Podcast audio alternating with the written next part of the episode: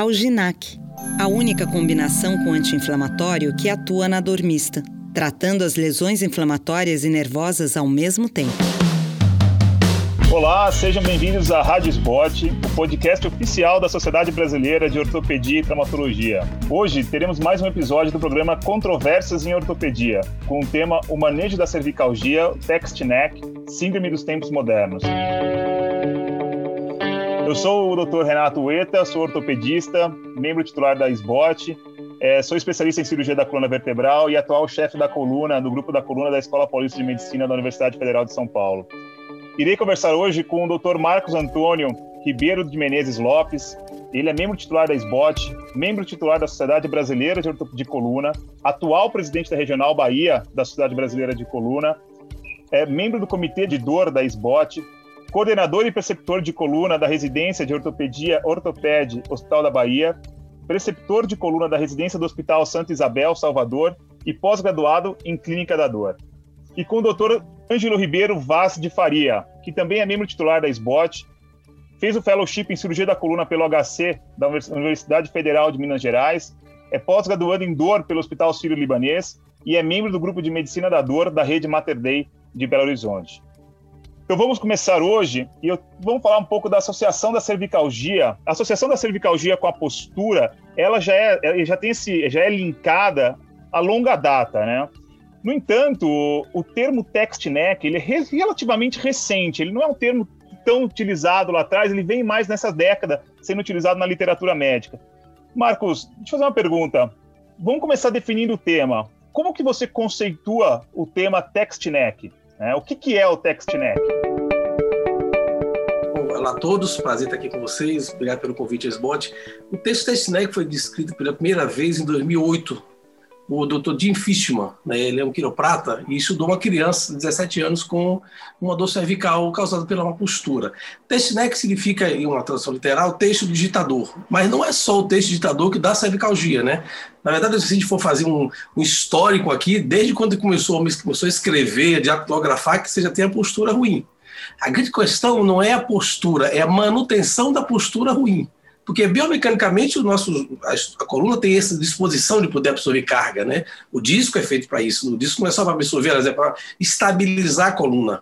Mas, por definição, o test neck seria, para a gente colocar para o público entender, uma dor na região posterior da cabeça, na cervical, dor no trapézio e nos ombros. Então, o test neck, por definição, seria uma dor musculoesquelética causada por uma má postura por um tempo prolongado.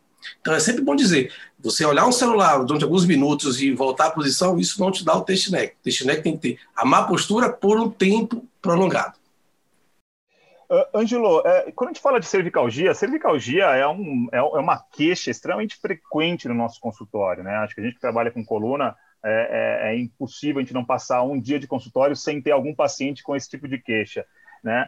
É, com qual frequência você associa, você vê os pacientes associando a, a queixa de cervicalgia com a postura, com né, o, o, uso prolongado de, como, como o Marcos falou, do, do, de celular, de computador, né?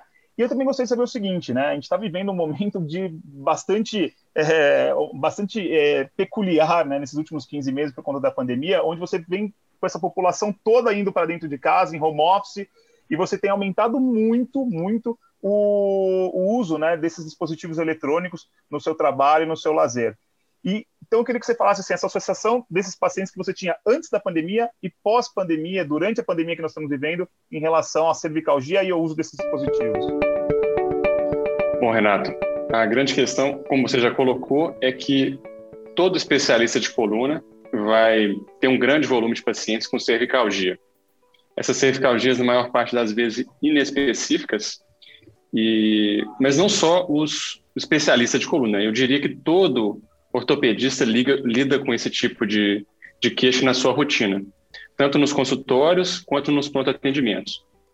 E uma das questões que, que surgiram recentemente, tanto em relação ao uso mais frequente de dispositivos eletrônicos, quanto em relação à pandemia, a gente tem observado que, de fato, as pessoas têm procurado mais atendimento por conta dessas queixas de dor cervicais.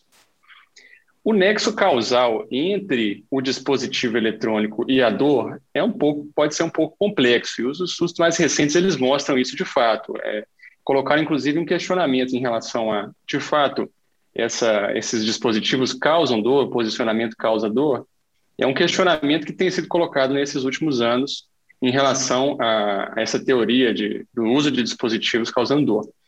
O fato é que dor, para a gente que lida isso rotineiramente, a gente observa que a dor ela é multifatorial.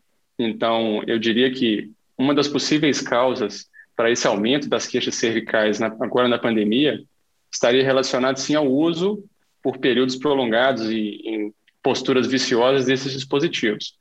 Mas a gente pode considerar questões diversas, inclusive o fato de que as pessoas vivem um momento, por exemplo, de muita incerteza, isso aumenta a carga de estresse dessas pessoas e, e, e, outras questões do tipo. Então, cervicalgia, de fato, é um, um universo de, de, de, fatores que interferem nesse, nessa queixa desses pacientes.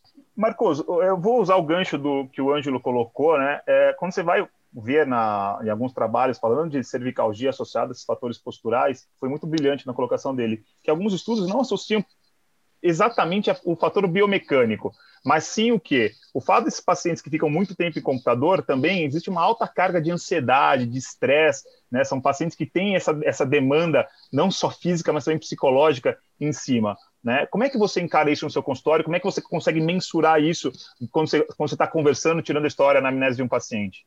É, se você for fazer uma busca por indexadores, assim, vamos citar assim, PubMed como exemplo, então com o UpToDate, você não tem realmente, como o colega colocou, você não tem uma relação, não tem nenhum trabalho científico fazendo essa ilação direta de uma coisa com outra. Isso tem mais estudos prospectivos, né? O que me chama atenção é a diminuição da faixa etária desse público, porque há 32 anos que eu me formei, isso era para bancário ou, da, ou digitador, mas não para criança. E eu tenho pego assim, criança de 10, 12 anos 14 anos com dor insuportável e com uma coisa interessante, com cefaleia cervicogênica, com alterações, é, com tonturas, porque não é só o pescoço que você muda a biomecânica. Assim, tem trabalhos mostrando que uma cabeça que pesa 5 quilos, a 60 graus vai para quase 27 quilos. Você tem essa questão biomecânica na coluna, esse, esse sobrepeso, e isso faz tiramento da musculatura posterior, e eu tenho um paciente que o colega neurologista me encaminha, ó, oh, Marcos, nada na cabeça, isso aí é do pescoço. Então, realmente tem esse nexo casualidade, isso aí só o tempo dirá. Mas a gente sabe sim que essa, essa posição viciosa, como foi colocado, e por muito tempo, e movimentos de repetição, isso sim gera uma fadiga. Eu não consigo ver outra explicação para um adolescente de 14, 16 anos, que agora está em casa, ele tem alguns fatores. Ele está com atrofia muscular porque ele não faz atividade física. Ele tem um estresse psicológico porque ele não está indo para o colégio. As crianças nunca acharam que era tão ruim ter tantas férias. Então, ele está mais em casa. E ele a única opção para ele é um computador. Mas entenda, não é só o test neck. Né? Antigamente, os dispositivos eram grandes, então você não conseguia segurar na mão. Tinha que colocar na mesa. Isso distanciava dos olhos. Quanto menor o aparelho, maior uso você tem do seu pescoço. Mas tem uma coisa interessante que a gente tem que abordar como sendo médico: as alterações visuais também elas têm sido muito importantes. Os distúrbios visuais em função da luminosidade do aparelho e da diferença que você tem de ângulo, porque o ideal não é o seu pescoço ir até o aparelho, é apenas a, o movimento dos olhos que tem que direcionar. Mas a grande questão, quando você fica muito tempo, é a, a tetania muscular, ou seja, o músculo na mesma posição por muito tempo, ele vai ter fadiga. E essa fadiga tem essa explicação. Agora, eu acho que, que essa faixa etária mais precoce, não sei se é o que Ângelo tem visto, tem sido muito frequente. Assim, em cada 10 pessoas do mundo, oito têm dor, dor, dor de coluna. Mas essa cervical, com essa tensão de trapézio, com essa cefaleia cervicogênica, eu não tenho visto há 10 anos atrás, há 5 anos atrás não era a minha frequência de consultório. E nessa tenra idade, muito menos ainda. Então, eu acho que os estudos vão mostrar isso aí, como o Ângelo falou, precisa de um estudo mais sério, biomecânico, um estudo que a gente possa refazer essa relação completa de uma coisa com outra. Mas eu acho que agora a explicação, pelo momento, é essa postura viciosa do celular. Então, eu vou querer a opinião de vocês dois em dois aspectos. Se nós formos pegar, a, pegarmos a literatura, como você muito bem colocou, Marcos, existem alguns estudos falando da biomecânica, falando dessa diferença de carga que se faz, que incide na cabeça por conta dessa rotação anterior né, do, da cabeça. E principalmente nos níveis mais craniais, onde você teria uma carga axial maior. Sim, então, você... eu vou querer a opinião de vocês dois em que sentido? Primeiro, tá? Vocês acham que isso, num futuro, vai impactar no maior, no maior prevalência, maior incidência de discopatia degenerativa cervical? Ou vai ser só uma coisa mais mecânica, mais muscular? Segundo aspecto, é, como o Ângelo colocou, é, alguns estudos não falaram, e inclusive é um estudo do Rio de Janeiro, né, um serviço do Rio de Janeiro que publicou agora, mês passado, na Spine, falando que não, que não existe essa correlação de pacientes mais jovens também com a, o TextNet, com, com, com, com o vício postural, com o, com, com o uso de aparelhos eletrônicos, notebooks e celulares. E é um, é um estudo bem bacana que, que surgiu agora, que, que falei, foi publicado agora em maio na, na Spine. Mas, de fato, eu acho que é um dos, primeiros, um dos poucos estudos que falam isso, que falam que não, que não tem relação. Então, eu quero a opinião de vocês em relação à discopatia, se vocês acham que isso vai ter um impacto nessa discopatia, e qual a opinião real, sabendo de vocês, desses estudos falando que não, tem, não há essa, essa correlação causal, se vocês acham que sim ou acham que não? Vamos lá, Angelo. Bom, Renato, eu acredito no seguinte: a gente pode extrapolar um pouco os achados que a gente tem de mais longa data em relação à degeneração discal lombar, lógico que levando em consideração que existem biomecânicas completamente diferentes. Mas durante muito tempo, vários fatores foram associados à degeneração discal lombar, e com o passar do tempo, as evidências foram mostrando que esses fatores não tinham uma interferência direta com essa degeneração como se imaginava. Então, para a cervical, ainda não existe um corpo de conhecimento tão bem formado em relação ao impacto disso para a degeneração discal, se na, principalmente nos níveis mais baixos, é, onde o, o pescoço, numa posição mais protusa, possivelmente levaria uma sobrecarga grande. Eu, particularmente, acredito que, como foi colocado no início da nossa conversa, o, a, a cervical está preparada para algum nível de sobrecarga. E, atualmente, a evidência não mostra para a gente, e eu não, não acredito que isso vai mostrar em médio prazo, inclusive, que existe uma relação direta entre a degeneração das estruturas, necessariamente, e essa sobrecarga causada pelo uso dos aparelhos eletrônicos. Ah, o que a gente vê que tem um papel de destaque é a grande, a grande questão é a dor miofacial decorrente do, do uso desses aparelhos de forma excessiva. De fato, a grande maioria desses pacientes que chegam que chegam para nós com essa queixa, eles têm um padrão de dor miofacial muito significativo. E lógico que é difícil muitas vezes de definir na cervical, quando a gente está falando de cervicalgia axial, inespecífica, qual estrutura que está gerando a dor de uma forma muito específica. Mas a gente vê que o padrão de dor predominante, na maior parte das vezes, é de fato miofacial. Marcos? Concordo plenamente. Eu acho que aí só um estudo a longo prazo, uma coisa mais é, bem elaborada para você fazer essa nexo casualidade. Mas agora, no momento, que é o que a gente interessa para o nosso público, existe a dor sim. Eu acho que a dor sim está ligada à má postura, esse vício postural. Agora, se isso vai levar a uma degeneração discal, apesar de que os, os níveis de mais morbilidade são níveis que mais têm alteração discal, isso seria lombar e cervical, mas acho que em relação ao disco, não.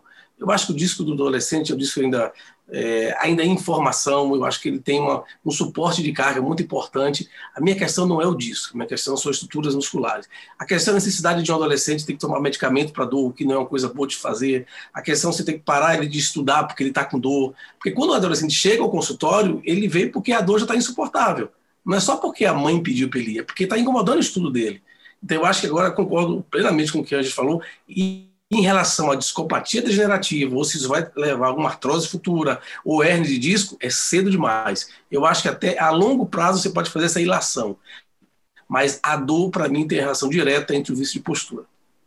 Tá. E em relação ao equilíbrio sagital cervical, né? Hoje a gente estuda muito né, o equilíbrio espinopélvico, né, o mismatch, uhum. e, e, começou a entrar na pauta agora o, o, o equilíbrio sagital cervical, né, o slope de C7, é, né, lordose cervical, o SVA, né? Vocês acham que há alguma influência nesse sentido ou não? Ângelo, o que, que você acha? Bom, a grande questão é que se a gente observar um indivíduo usando um, um dispositivo desses numa posição viciosa, a gente vê que claramente esse indivíduo está numa posição de, de equilíbrio comprometido, ou está usando a musculatura de uma forma muito, muito pouco natural para manter o equilíbrio. Então, quando a gente está falando de, de manutenção do, do, do, equilíbrio sagital cervical, ele, ele até pode se manter nesse sujeito que está ali usando o dispositivo, mas a um custo muito grande de uma fadiga da musculatura de sustentação, numa posição pouco habitual. E extrapolando um pouco, isso inclusive nas descrições iniciais da síndrome que foram feitas, o, não só o equilíbrio da região cervical, mas o que ele descreve é que existe um impacto em toda a coluna, inclusive na região lombar, pelo fato do indivíduo se posicionar de uma forma inadequada. Então, a gente vai ter um, um equilíbrio completamente comprometido, um equilíbrio global da coluna comprometido por conta disso. É, e, e, você, Marcos, você acha que existe a correlação do equilíbrio sagital com, com o text neck? E qual que é a, a sua consideração em relação a isso? É, ainda também, mas também muito precoce. Não esqueça o seguinte: para ter test neck, na maioria você está sentado. E sentado é a posição com mais sobrecarga axial que nós temos. Então, eu também tenho um paciente que tem cervicalgia, dorsalgia e lombalgia. Então, eu acho que ainda é muito precoce em relação ao equilíbrio sagital, que a gente estudou muito no, na coluna lombar, na cervical também ainda é muito precoce. Mas mudando um pouco do equilíbrio sagital, porque as pessoas vão querer saber bom, o que é isso, como é que eu levo isso para meu filho, qual é a posição ideal. Eu sempre aconselho o seguinte: coloca a orelha na, na direção dos ombros e se você está equilibrado. Porque isso meu paciente me perguntou, doutor, como é que eu sei que o meu filho não está com teste neck? Qual é a posição? Então, simples assim, a orelha está equilibrada com o ombro, ele está na posição boa. Se começou a projetar muito para frente, começa a ter dor. Então, Angelo, eu concordo plenamente. É muito, muito precoce ainda para a gente fazer essas relações de, de equilíbrio sagital, mas a pergunta é interessante e merece trabalho. Assim como eu tenho um colega aqui em Salvador, que ele me fez uma coisa interessante. Ele me mandou seis pacientes com teste neck, os seis com raio-x cervical, os seis com perda da cifose normal, com lordose cervical. Exato. Então, exato. claro que eu não vou pedir rachismo pro meu, meu paciente, porque eu acho que não é. Mas eles vieram seis para cá na urgência com toxicolo e com retificação da lordose. Então, há alguma coisa de desequilíbrio ali. Mas não precisa nem de rachis, né? A dor é uma prova de desequilíbrio. A dor é um, a dor é um, é o quinto sinal vital, o Ângelo sabe muito bem disso, ela existe para defesa. Então, a dor significa que algo está desequilibrado na musculatura. Mas eu acho que a ideia, eu acho que é um campo bom para trabalho, viu, Ângelo? Que tal a gente fazer um trabalho aí Topa aí, um desafio para a gente fazer um vamos, trabalho vamos, sobre vamos sagital e intestinec, é uma, uma, coisa boa, né? Com certeza. A gente faz dor dúvida. também, vamos ver como é essa relação de dor. A gente faz um escala visual analógico para ver como é que eles estão. E depois a gente vai falar sobre o tratamento, né? Porque tem muita gente que ouve, eu vou divulgar aqui para as pessoas, que acho que isso é importante, esse trabalho social que, que nós estamos fazendo e que Renato tem feito muito bem. Eu acho que a gente podia encampar um trabalho desse. Angelo, está feito aí o convite, viu? O campo é gigantesco, eu concordo plenamente. Vamos conversar. E vamos lá. É, bom, Marcão, você que está falando em relação, né? Você que é, um, que é um, um, médico da dor, é um cara que trata muita dor. Então vamos falar agora como é que você trata esses pacientes. Você deu uma dica muito bacana do, da orelha em relação ao, ao ombro, achei genial. Então me fala, quando você tem esse paciente, ainda mais esse paciente de baixa idade, no seu consultório, com uma queixa postural muito importante, por toda essa demanda que nós vamos vivendo, e aí, qual, qual que é a sua, a, a, sua conduta nesses pacientes? E eu gostaria que você fosse, vamos lá, vamos agora vai ser um pouco mais longo. Eu quero que você me fale desde as orientações posturais que você costuma dar, tá? E aí indo, aí indo um pouquinho mais à frente de medicação, né? Você já botou que você é um pouco reticente em relação à medicação nesses, nesses, nesses pacientes. E mesmo é, quando não melhora com a medicação, se você pensa em alguma coisa um pouco mais invasiva. Então, me fala sobre o fluxo de tratamento desses pacientes. Eu acho que Ângelo tem a mesma dificuldade minha, é tirar o celular do garoto. Isso é algo assim quase impossível. Porque é uma maneira, você tem uma causa, você tem que tirar a causa da dor. Você está andando e entra uma pedra no sapato, você vai continuar andando com a pedra no sapato, você tem que tirar. Então, eu primeiro faço a educação. Eu faço a educação postural. Olha, eu não vou tirar seu celular. O tio não vai tirar seu celular. Eu quero que você use ele melhor ou por menos tempo. E aí você já ganha o paciente para você. Porque o adolescente é rebelde por natureza. Ele não vai querer tirar o celular, porque é onde ele tem que fazer, ele não pode ir para a rua. Então, é, é em casa que ele faz. A primeira coisa que eu faço é educar para ele tirar o celular. Eu ensino ele a fazer postura. Eu tento fazer com que ele coloque o celular mais próximo da cabeça. Como que o celular vá à cabeça, não a cabeça vá ao celular. Então eu começo a ajudar ele. Muitos eu tenho melhorado com colar cervical. Aquela dorzinha assim cervical, mimetizando o torcicolo. Eu coloco um colar cervical. Eu sou, apesar de fazer dor, eu sou um pouco arredio com medicamento para adolescente. Eu acho que existe uma maturidade ainda no sistema renal, gástrico. Eu acho que tem que poupar as crianças. Então, eu faço um colar cervical para ele, na fase aguda, dependendo da dor, e começa a fisioterapia de imediato. Eu faço a fisioterapia analgésica, eu tenho uma equipe de fisioterapia que trabalha só com test-neck, só com, com as dores cervicais de origem postural. A gente já começa a fazer TENS, massagem, alongamento. Pilates tem um resultado fantástico. O RPG tem um resultado fantástico. Então, eu atropelo um pouco. Eu faço colar cervical quando tem dor aguda, para conforto do, da criança, e eu já começo a fisioterapia. Na fisioterapia, eu tenho um alívio melhor. Se ele não melhora, eu sou muito a favor das medidas não farmacológicas nesse caso. Então, se ele não melhora com a fisioterapia, aí eu faço analgesia mais compatível, um cetoprofeno, ou nimesulida, algo que eu possa é, dar com menor risco para ele. Mas, assim, Renato, eu prefiro fazer, eu dou um passo atrás eu coloco o cervical para diminuir, diminuir, a questão aguda e já inicio, inicio de imediato a fisioterapia. Eu raramente tenho paciente com radiculopatia. As minhas dores radiadas vão até ombro, no máximo trapézio e região dorsal, mas eu não tenho quadro clássico de radiopatia. Eu tenho mais essa dor musculoesquelética, alguns com ponto gatilho, tenho alguns pacientes com ponto gatilho, mas a minha conduta é essa: repouso, pede ao garoto para diminuir um pouquinho o uso e já inicio a fisioterapia de imediato. Perfeito, perfeito.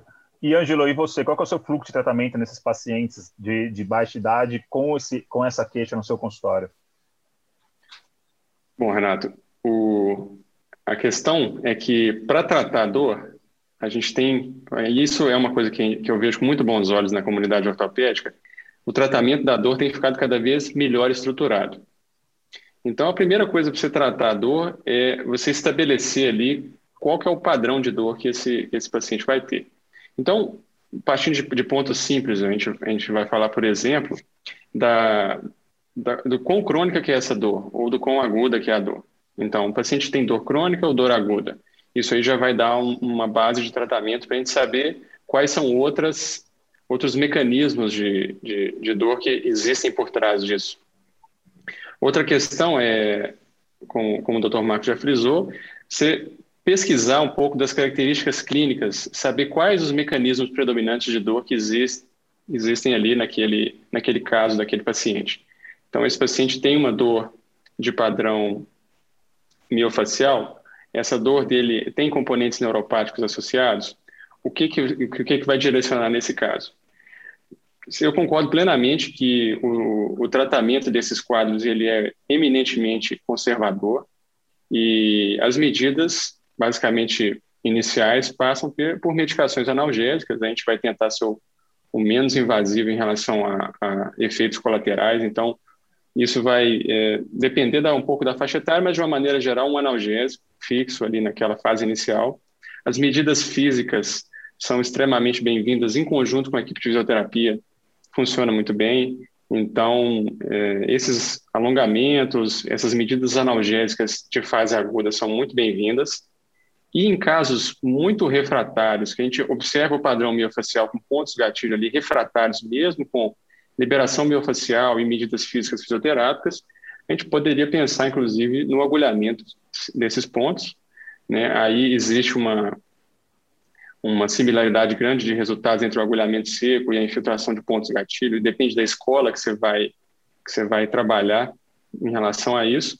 Mas medidas é, mais invasivas para tratamento de dor cervical, axial e inespecífica, as medidas intervencionistas, elas, elas muitas vezes não se aplicam tanto nesse contexto. Os resultados eles são muito incertos e talvez não justifiquem tanto a invasividade dessas medidas.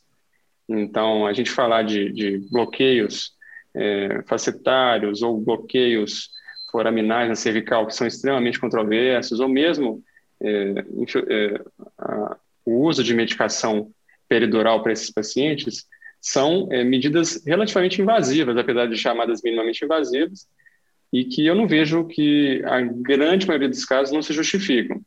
A gente está falando mais de medicação selecionada e uma reabilitação bem feita. Perfeito.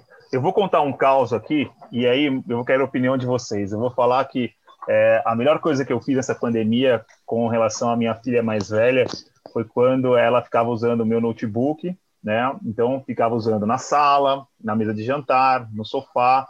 E eu falei não, não dá mais, né? Porque ela ficava toda largada. E eu comprei um desktop. Eu comprei um desktop com uma tela grande, uma cadeira boa e deixei no quarto. E eu vejo que hoje isso resolveu muito a parte postural dela.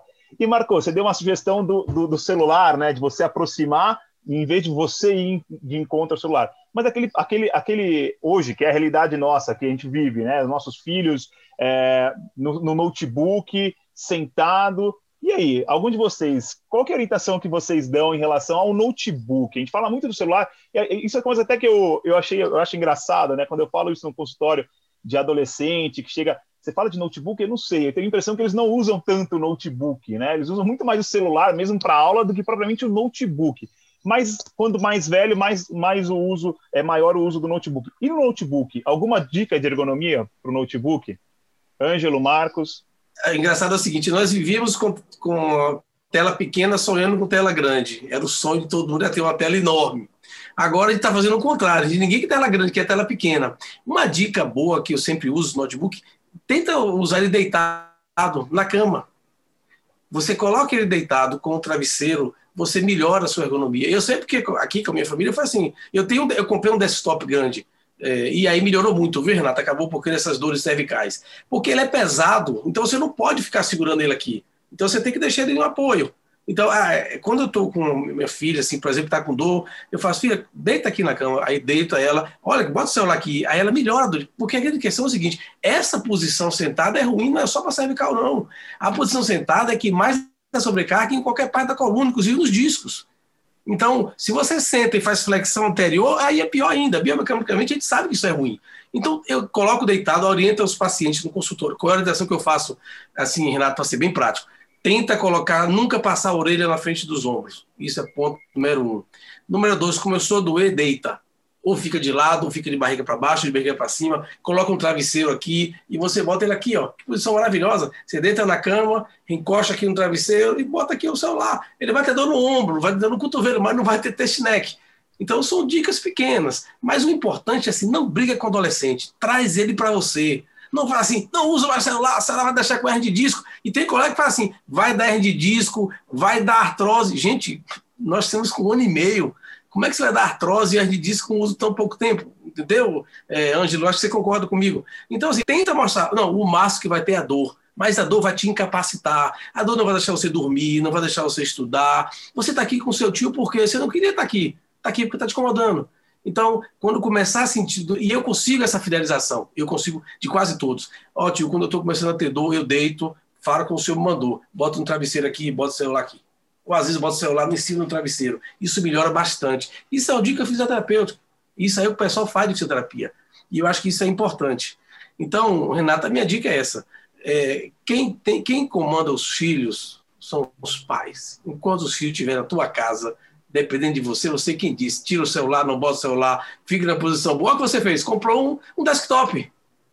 Por quê? Porque você está pensando na saúde do teu filho, da tua filha. Isso é importante. Então, essa, essa, essa função da entrevista da gente aqui não é fazer uma aula para os nossos sócios, residentes, não, é que o público entenda que é um, que é um problema que vai se tornar de saúde pública, porque a criança precisa, a criança não é para ter dor, a gente faz, a gente trabalha com dor, Angelo, a gente sabe disso, a criança é para brincar, para se divertir, deixa para a gente que está velho ter dor.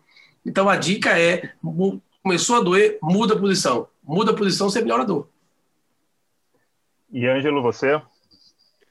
Bom, Renato, principalmente para quem trabalha por períodos prolongados com o uso da tela, falando especificamente do notebook, eu gosto daqueles suportes que, que colocam a tela numa posição um pouco mais alta e o teclado não sobe tanto. Então você fica com o notebook mais aberto, a tela mais alta e o teclado acessível a, ao punho. Eu vejo com bons olhos esse tipo de apoio porque a, a tela sobe, então você não precisa fletir tanto o, o, a cervical. E o fato de você não subir o teclado ajuda no fato de você deixar os, os ombros menos sobrecarregados. Então, para trabalho, eu costumo indicar esse tipo de, de dispositivo de ergonomia para esses profissionais que passam longas horas aí usando notebook. Perfeito. Senhores, eu gostaria de agradecer essa excelente conversa é, é, muito importante, é muito prazerosa essa troca de experiência, né? E ainda mais falando de dois colegas que são sumidades aí, falando de dor, falando de coluna. Então foi espetacular, foi eu aprendi muito, tá? Eu aprendi demais com vocês isso aí, até para usar no meu consultório. Foi uma honra enorme participar desse projeto da SBOT. Eu acho que isso aí, como o Marcos falou, não é só para os nossos associados, para os nossos residentes, que serão nossos associados, mas para o público em geral. Isso aí é uma, é uma coisa que está vindo com muita força no nosso dia a dia, né? Esses problemas cervicais, por conta do, do momento que nós estamos vivendo. Então, eu gostaria de agradecer mais uma vez e gostaria só de deixar agora o, as últimas considerações de vocês. Vamos começar com o Marcos. Começar com os mais velhos, né? Os, os mais velhos precisam falar primeiro, né, Renato? Lógico. Bom, pessoal, olha, Ângelo, um prazer assim, inenarrável estar aqui, estar aqui conversando contigo. Acho que vou reiterar aqui o que eu falei no início. Parabéns a Adalberto Visco, presidente da SBOT. Parabéns a Renato, a Ângelo, a Jorge, nosso, nosso técnico que tanto nos ajudou. E a, a mensagem é essa: a gente está aqui para ajudar a população. É, se o seu filho tem dor, procure um especialista. Eu sempre falo assim: procura um especialista que é um membro da sociedade brasileira de coluna. A gente tem que valorizar nossa sociedade. A gente tem que colocar que nós somos área de atuação, que a gente tem uma sociedade forte, que a SBOT é uma entidade forte, porque é isso que a sociedade quer. Quando ele vai assim, doutor, o senhor é membro da SBOT, o senhor é membro da sociedade de coluna, isso é importante, isso é valorização nossa. Então, o recado é que as pessoas que estejam vindo, não se preocupem, o filho está com dor, isso é, uma, isso é algo benigno, algo que precisa ser tratado, mas a gente tem que dar um, um, uma coisa importante que são as exceções, né? A medicina, pelo menos são as exceções, é aquela dor que é está aí mais de quatro a seis semanas, é aquela dor forte que não melhora com a fisioterapia, que a criança não consegue dormir de noite, que não é dor posição dependente, os red flags, né, as bandeiras vermelhas. Então, se o seu filho tem essas alterações, ele não consegue dormir de noite por causa da dor, ele começou a ter alterações radiculares ou perda de força, tem cefaleias intensas, tem náuseas, e é, é, os sintomas passam de quatro a seis semanas, e esse a gente tem que ter um cuidado mais, mais atencioso. Mas a grande maioria é uma dor musculoesquelética posicional. Obrigado pela, pela, pelo convite, me senti lisonjeado e estou à disposição para qualquer outro convite, viu, Renato? Estou aqui à disposição de vocês. Obrigado, Ângelo. Bom, Renato e Marcos, um prazer conversar com vocês aqui hoje. É extremamente enriquecedor esse tipo de troca de, de experiências. A gente tem aí toda uma literatura vasta que mostra é, várias informações, mas a gente sentar para trocar impressões sobre a prática é extremamente enriquecedor sempre, tanto para a gente quanto para o público que nos assiste, porque a gente sabe que tanto é, a medicina de uma forma geral, mas o tratamento de dor, ele é muito humanizado, então a troca de experiências é enriquecedora para todo mundo. E foi um grande prazer, eu agradeço muito a, a oportunidade de estar aqui com vocês, trocando essas, essas experiências aqui. Você acabou de ouvir mais um episódio da Rádio Sbot, o podcast oficial da Cidade Brasileira de Ortopedia e Traumatologia. Lembrando que todas as edições estão disponíveis no site www.sbot.org.br e também nas principais plataformas de streaming. Bom, nos vemos no próximo episódio. Até lá!